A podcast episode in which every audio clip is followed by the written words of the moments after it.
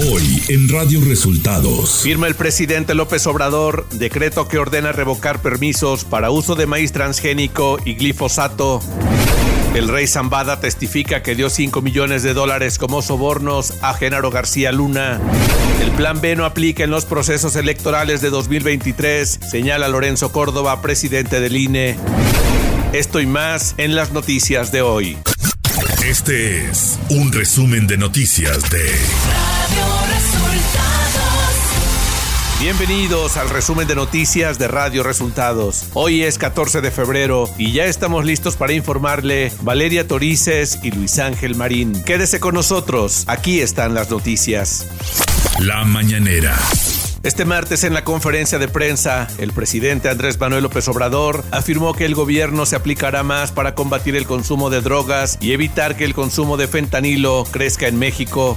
Nosotros no tenemos todavía ese nivel de consumo de droga y tenemos que evitarlo de la mejor forma posible porque si no hacemos nada, y eso eh, va creciendo, entonces sí, va a sufrirse mucho. No vamos a tener posibilidad de serenar al país.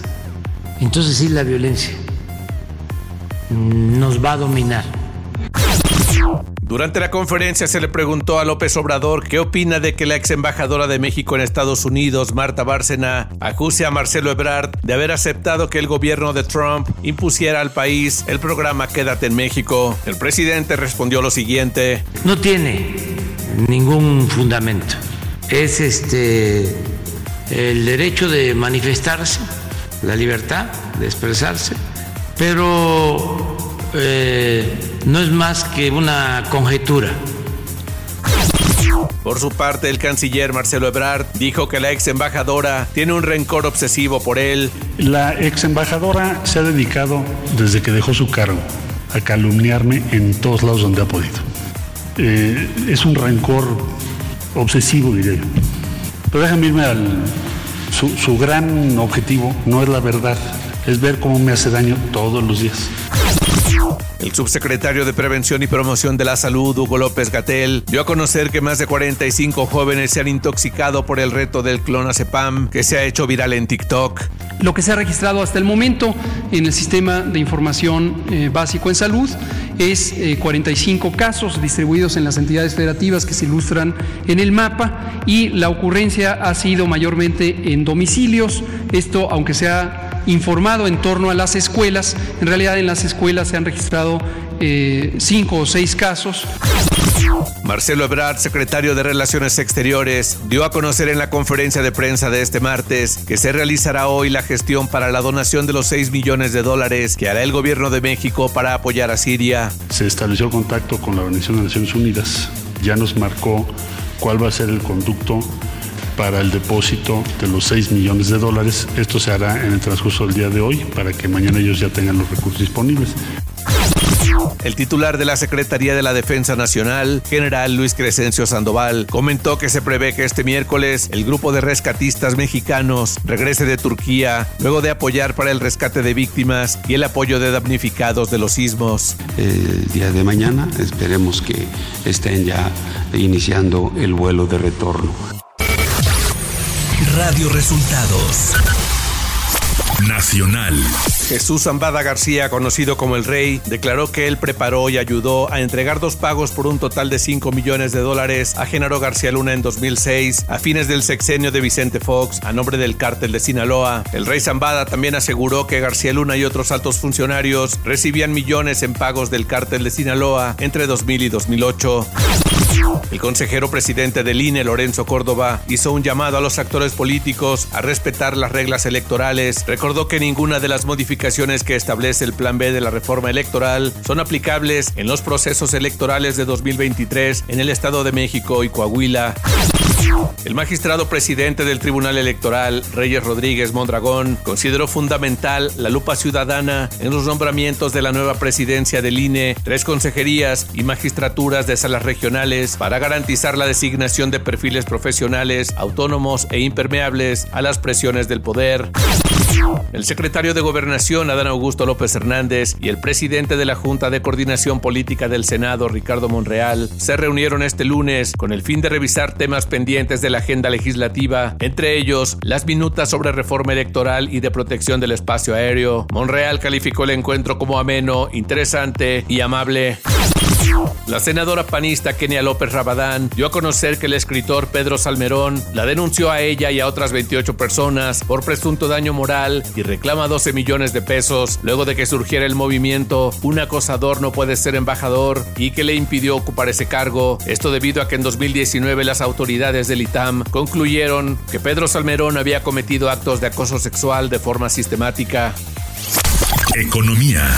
El gobierno de México publicó un nuevo decreto para revocar permisos y no conceder nuevas autorizaciones de uso y liberación al ambiente de semillas de maíz genéticamente modificado, conocido como transgénico, para consumo humano, a fin de evitar una disputa con Estados Unidos sobre el comercio de este alimento. El decreto, firmado por el presidente Andrés Manuel López Obrador, instruye a las autoridades de bioseguridad a revocar y negar otorgar autorizaciones para el uso de grano de maíz genéticamente modificado para la alimentación humana y plantea que habrá una sustitución gradual. El decreto prohíbe el uso de maíz genéticamente modificado para la masa y la tortilla.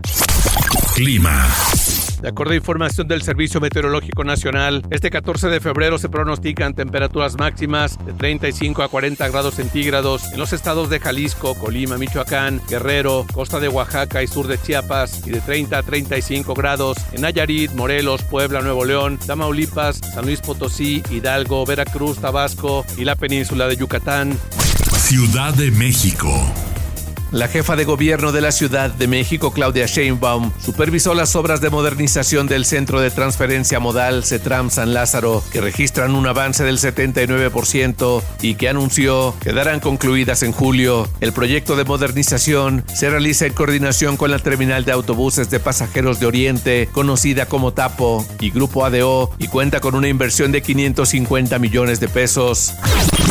Jesús Sesma Suárez, diputado y líder del Partido Verde la Ciudad de México, anunció su decisión de solicitar el retiro del dictamen de la Ley de Protección y Bienestar Animal del Congreso Capitalino y lamentó el protagonismo de algunos y los intereses oscuros de otros en la construcción de esta nueva ley que actualmente se discutía en el Congreso Capitalino. Incluso el diputado Sesma señaló que la propia jefa de gobierno, Claudia Sheinbaum, por razones que dijo él desconocer, ha recomendado que la Ley de Protección y Bienestar Animal se discuta por más tiempo.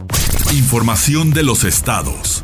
El Congreso de Nuevo León aprobó por mayoría solicitar al Consejo de la Judicatura Federal investigar irregularidades en la suspensión provisional de amparo otorgada al gobernador Samuel García Sepúlveda por el juez octavo de distrito de Tamaulipas y dar vista al Ministerio Público para que indague al Ejecutivo Estatal por falsedad de declaraciones y para que acredite si es o no mexicano.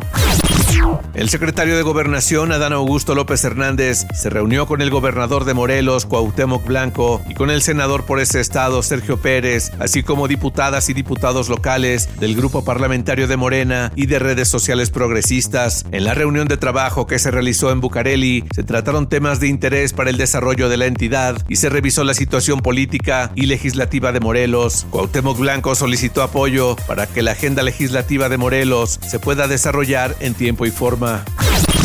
Un menor de tres años de edad murió ahogado el pasado 7 de febrero en la alberca de un kinder ubicado en la capital de Chiapas. Este domingo, ciudadanos acompañaron a la familia del menor a una marcha para exigir justicia porque ninguna persona ha sido detenida, denunciaron. La noche de este lunes, la Fiscalía General del Estado de San Luis Potosí informó que fueron localizados los tres hombres y una mujer que habían sido reportados desaparecidos en Matehuala, San Luis Potosí, el pasado 12 de febrero, luego de ser vistos por última vez en un bar. La dependencia informó que desde el momento en que se reportó la desaparición, se realizaron las acciones necesarias por parte de la Policía de Investigación para dar con su ubicación. Radio Resultados. Internacional. Dos tiroteos en una universidad en Michigan la noche de este lunes dejaron al menos tres muertos y cinco heridos, informaron autoridades locales. Las víctimas eran estudiantes de MSU y los estudiantes heridos permanecen en estado crítico. El sospechoso, identificado como un hombre de 43 años, no relacionado con la universidad, murió de una herida de bala autoinfligida, informó la policía. Se sigue investigando el motivo.